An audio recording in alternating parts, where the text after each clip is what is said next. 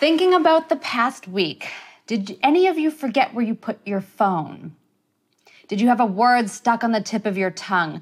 You couldn't remember the name of an actor or that movie a friend recommended? Did you forget to take out the trash or move the laundry from the washer to the dryer? Or to pick up something from the grocery store you meant to buy? What is going on here? Is your memory failing?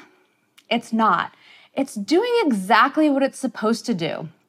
For all its miraculous, necessary, and pervasive presence in our lives, memory is far from perfect. Our brains are not designed to remember people's names, to do something later, or to catalog everything we encounter. These imperfections are simply the factory settings. Even in the smartest of heads, memory is fallible. A man famous for memorizing over a 100,000 digits of pi can also forget his wife's birthday or why he walked into the living room. Most of us will forget the majority of what we experience today by tomorrow. Added up, this means we actually don't remember most of our own lives. Think about that. So, what determines what we remember and what we forget? Here are two examples of super common memory failures and why they're totally normal. Number one, where did I put my phone, my keys, my glasses, my car? The first necessary ingredient in creating a memory that lasts longer than the present moment is attention. Your memory is not a video camera recording a constant stream of every sight and sound you're exposed to. You can only remember what you pay attention to. Here's an example that will probably feel familiar. I often drive from Boston to Cape Cod. About an hour into this trip, I crossed the Sagamore Bridge, a really big four lane, cannot miss it structure. And then, about 10 miles and a mere 10 minutes later, I'll suddenly wonder wait, did I already go over the bridge? I can't recall going over the bridge because that memory was never created in the first place. It's not enough for my senses to perceive information. My brain can't consolidate any sensory information into a lasting memory without the neural input of attention.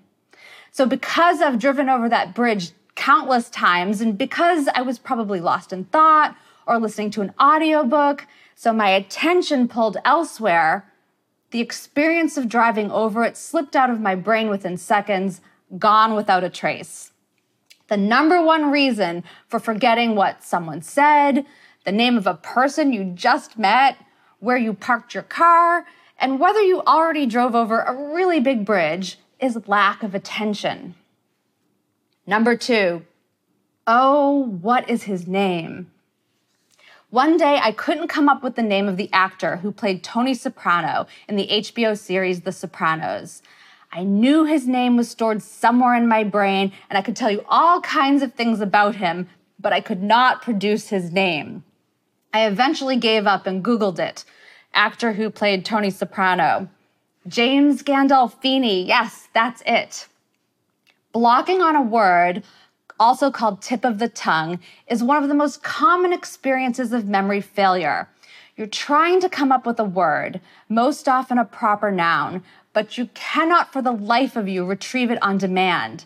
Why does this happen? Blocking on a word can occur when there's only partial or weak activation of the neurons that connect to the word you're looking for. We often come up with a loosely related word instead, something similar in sound or meaning. These obliquely related words are rather unfortunately called the ugly sister of the target. And even more unfortunately, zeroing in on an ugly sister will only make the situation worse. These decoys lead your brain activity down neural pathways that go to them and not to the word you're looking for. So now, when you try to retrieve the word in question, all you can come up with is the ugly sister. Here's an example. I recently asked my boyfriend, What's the name of that famous surfer? Lance? No, it's not Lance. He knew who I was talking about, but he couldn't come up with it either. We were both stumped. It turns out my blurting out the wrong name sent my boyfriend's brain to Lance Armstrong, the ugly sister. Now he was stuck in the wrong neural neighborhood and couldn't get out. The ugly sister also explains this phenomenon. Much later, once you've stopped trying to find the word, it suddenly bubbles to the surface, seemingly out of nowhere. Laird Hamilton, yes, that's it. Why does that happen? By calling off the hunt, your brain can stop perseverating on the ugly sister, giving the correct set of neurons a chance to be activated. Tip of the tongue, especially blocking on a person's name, is totally normal. 25 year olds can experience several tip of the tongues a week, but young people don't sweat them, in part because old age, memory loss, and Alzheimer's are nowhere on their radars. And unlike their parents, they don't hesitate in outsourcing the job to their smartphones. Which brings me to an important point. Many of you are worried that if you use Google to look up your blocked words, then you're cheating and contributing to the problem, weakening your memory. You're worried that Google is a high tech crutch that's going to give you digital amnesia. This belief is misinformed. Looking up the name of the actor who played Tony Soprano doesn't weaken my memory's ability whatsoever. Likewise, suffering through the mental pain and insisting on coming up with his name on my own doesn't make my memory stronger or come with any trophies for doing so. You don't have to be a memory martyr. Having a word stuck on the tip of your tongue is a totally normal glitch in memory retrieval, a byproduct of how our brains are organized. You wear glasses if your eyes need help seeing. You have my permission to use Google if a word is stuck on the tip of your tongue. Memory is amazing and is essential for the functioning of almost everything we do. But it will also forget to call your mother, where you put those glasses, and what you ate for lunch last Tuesday. Frustrating, but not a cause for diagnosis, panic, or shame. Most of what we forget is just a normal part of being human. Thank you. Will stand in for the audience and give you my own personal standing ovation. I feel, I personally feel so much better. So thank you for that. You know, I think we all get a little concerned about our memories, particularly after this uh, uh, pandemic. And I see that we already have some questions from the audience. But before we get into that, I have to ask one very important personal question, which is should I be worried because every time I get up and go to another room, I mm-hmm. forget mm-hmm. Why I've gone there? Is that is that troubling? Should I be should I be nervous? No, you should not be nervous. And that's like one of the big take homes of, you know, why I wrote the book I just wrote. Is there's so many people, especially over the age of 40, who experience normal moments of forgetting. And but now we're keyed into it and we think, oh my God, does this mean I'm losing my mind? Does this mean I'm gonna get Alzheimer's? So here's what happens when you have that. Like, so you're in your bedroom and you're getting ready to read a book. It's bedtime. That's what you do before bed. And you realize you've forgotten your glasses and you're like, hmm, they're probably in the kitchen. So you go walk down to the kitchen and you've been like, you created the memory, the intention of what you plan to do later. That's called your prospective memory. So it's like I intend like we do this all the time, right? I need when I go when I go to the grocery store later, I need to buy milk. I need to remember to call my mother. I need to remember to pick up the dry cleaning, right? These things that we plan to do in the future. Our brains are terrible at them, like inherently terrible. So people feel like they're cheating if they create to do lists, checklists, put it in their phone. No, this is just good practice, right? So pilots don't rely on their prospective memories to remember to put down the wheels before landing the plane. They outsource the job. Don't use your brain, use the checklist, right? So, like using a checklist is sound practice. So, anyway, you made this intention, this memory of like, when I get to the kitchen, I'm going to look for glasses. You show up in the kitchen, you're like, I don't know why I'm here. Part of the reason is pr- prospective memory sucks, but we've only asked it to remember something for 10 seconds. It's not like, oh, I need to, you know, remember to go to my Zoom meeting at four o'clock. So what's going on? The other key in this situation has to do with context. So memory is very much influenced by context, the cues, the, the associations, the sensory information, the emotional information, our mood, anything that is linked to the thing we're trying to remember. So, context helps us form a memory, and context helps us retrieve that memory because memory is the connected neural network of associations. So, in the bedroom, all the cues for what you needed were there, right? The bookcase, the book you're reading, the time of day, it's bedtime. Oh, I need glasses You show up in the kitchen and you're like, Am I hungry? Am I thirsty? Because, right, the cues are signaling is it a meal? Is it what? And not the glasses that you didn't notice. So when you walk into the room and you're like, I, I don't know why I'm here, you're not going crazy. You're not getting Alzheimer's. You, you know, your memory doesn't isn't terrible. It's go back to the room you were in before you landed in this one, either in your mind's eye or physically do it and imagine the cues that were there and it will instantly deliver what you were completely befuddled by a moment ago. So, a question that's come in from a number of our um, audience members, including Mel and Lorraine, is the flip side of this. So, when would you consider a kind of, uh, or what kinds of memory cues would be signs of abnormality or, or you should get further testing and checking? Oh, good. I love this question too, because I think that for too long, there's been this disconnect with, you know, people are comfortable thinking about having an influence over their health from the neck down, right? So, especially with heart health, a lot of us, you know, count our number of steps or we'll go to the doctor and, and get blood pressure taken. And do we have high cholesterol? Can I, how can I influence these factors, right? How can I influence the likelihood that I'll get a heart attack later? Um, but most people don't think they have any influence over their brain health. And so this question is great because it's like, well, what can I notice? And then what do I do with that information? Right. So like don't just panic and and like don't tell anyone. There's so much shame and stigma attached to anything going on with the brain, and particularly memory. Um, but this becomes information that you can be in conversation with your doctor about. So what, you know, what is your cognition? What is your memory today? And then what does it look like a year from now? Is it changing? And so what are the differences? So, right. So forgetting people's names, totally normal. Like names are sort of like they live in like little neurological cul-de-sacs. Like ultimately lots of things connected to them, but really hard in the end to just oh, to produce the word you got to get to that house at the end of that street. And there's only one way in. Whereas common names, common nouns are like, you know, in the intersections on Main Street, USA. Like you can get there a number of different ways and it's super easy to get in and out. If you start forgetting common words frequently, so if I'm like, oh, then what's the name of the thing you write with?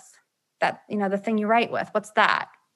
Pen? Yeah. If that starts happening, that could be something. It doesn't have to be Alzheimer's. There are lots of reasons for, you know, having issues with retrieving memories, um, making new memories. It can be sleep deprivation. It can be B12. It can be lots of things. So you don't have to just jump to Alzheimer's, but it is something that you know you can hopefully address. Again, be involved in your brain health. Um, the other has to do with you know understanding how things work, what things are for. So like you know, my friend Greg O'Brien has Alzheimer's, and he uses the example which I love, and I used in my book is you know a lot of people will say I can't I I can't remember where I parked my car. That happened to me the other day. I was in the mall, I got out, I couldn't remember where in the garage I parked the car. I've certainly done this. For Greg, who has Alzheimer's, it's he drives somewhere, parks, you know, back when he used to drive, parks his car, gets out, like does something for a minute. So his example's the dump. I went to the dump, threw the trash out, turned around, standing in front of my car, don't recognize it as mine. So that's a semantic memory. That car is you know, my yellow Jeep and I don't recognize it. And then B forgets that he drove there. So that's an episodic memory, a memory for what happened. So just a few minutes ago, I drove to the dump and now I don't remember that I did that. And so that's not the same as like, did I park on level four or five? Yeah. So George Weiss in the uh, helping us remember uh, better vein wants to know: Can diet uh, help us to avoid uh, memory memory loss and can you kind of exercise your neurons into better memory through you know crossword puzzles or deeper relationships or anything like that you're shaking your head no so that's yeah so there's like a yes and no to this and I, again i love this question so thank you um yeah so i tell folks like there's no real gimmick to this. Like, there's no supplement I can give you that's going to keep you from experiencing a tip of the tongue or help you, you know, memorize your next TED talk. Like, that there's no supplement. The crossword puzzles are not the thing. I don't know who started that one. So crossword puzzles are going to help you think about what you're doing. You're retrieving words you already know. So you're going to get better at remembering those words, but it's not cross training. It doesn't then help you in your day-to-day life, you know remember what happened that day or you know again if you have a presentation what you have to say or it, it doesn't work that way um, it's also not building new neural roads so retrieving information you already know doesn't lend itself toward neural plasticity which is in building a something called a cognitive reserve. So the every time we learn something new, we're actually building new neuroanatomical and neurochemical um, connections. And so if you imagine your brain isn't just this, you know, pink blob in your skull, you know, in this little black box in your head. It's a very dynamic organ and it's changing constantly. And your genes are interacting with what happens. It, it's interacting with what you do and experience and feel. And it changes. And the more we learn, the more connections we build. And this is important because if you do start to experience some pathology that is that is sort of pre-Alzheimer's, or if you start to get Alzheimer's, you actually have a lot of reserve. You have backup connections that can dance around any problems or detours. So that learning new things is one way. Exercise has been shown to decrease your d- risk of dementia by up to a half. Um, just day to day, we know that sleep is massively important. Um, both for prevent, preventing Alzheimer's and for your memory today. So, the memories that I make today become long term stable memories, become long term stable alterations in neural connections while I sleep. And it's during certain phases of sleep that this process happens. So, sleep is not this you know passive state of doing nothing. It's a very busy biological state. And so it's locking in the information and experiences you learned today. And so that's super important. Then tomorrow if i didn't get enough sleep tonight i'm gonna my frontal lobe's kind of not going to want to drag itself into its day job and do the work of paying attention today right? You feel sluggish you're like oh you can't pay attention. What? If i can't pay attention what's not going to happen today making new memories. So I'm not going to remember yesterday. I'm not going to be able to make new memories today. I have a form of amnesia just from not getting enough sleep. Right. So 7 to 9 hours a night has been shown by, you know, the the science is super clear that this is what we need minimally as, you know, as a human as a human species. Um, and then in terms of what you eat, again, there's no there's no perfect study and there's no like rabbit out of a hat I can pull for you where I'm like if you eat this or you know this nutrient, this you know antioxidant, this recipe is going to save your memory. It's like no, but we know there's been enough to show us that um, being on a Mediterranean diet, a mind diet, so these you know leafy vegetables, the brightly colored foods, the whole foods, um, fatty fishes, uh, olive oil, nuts, beans. These are the kinds of foods that really fuel and support um, heart health, brain health, and memory. Um, and it doesn't have to be 100%, folks, right? Like you're not going to be perfect at this, and that's okay. Try to do it overall, right? Today, what did I eat overall? This week, how did I do overall? Because I think we need to have real, realistic expectations. Um, so, exercise, um, the diet, sleep, and stress and learning new things. Um, and learning new things is also it's this, it's being around people. If you're in conversation, that conversation's never happened before. So if you're present and paying attention, your brain is getting a lot of stimulation. That's super helpful.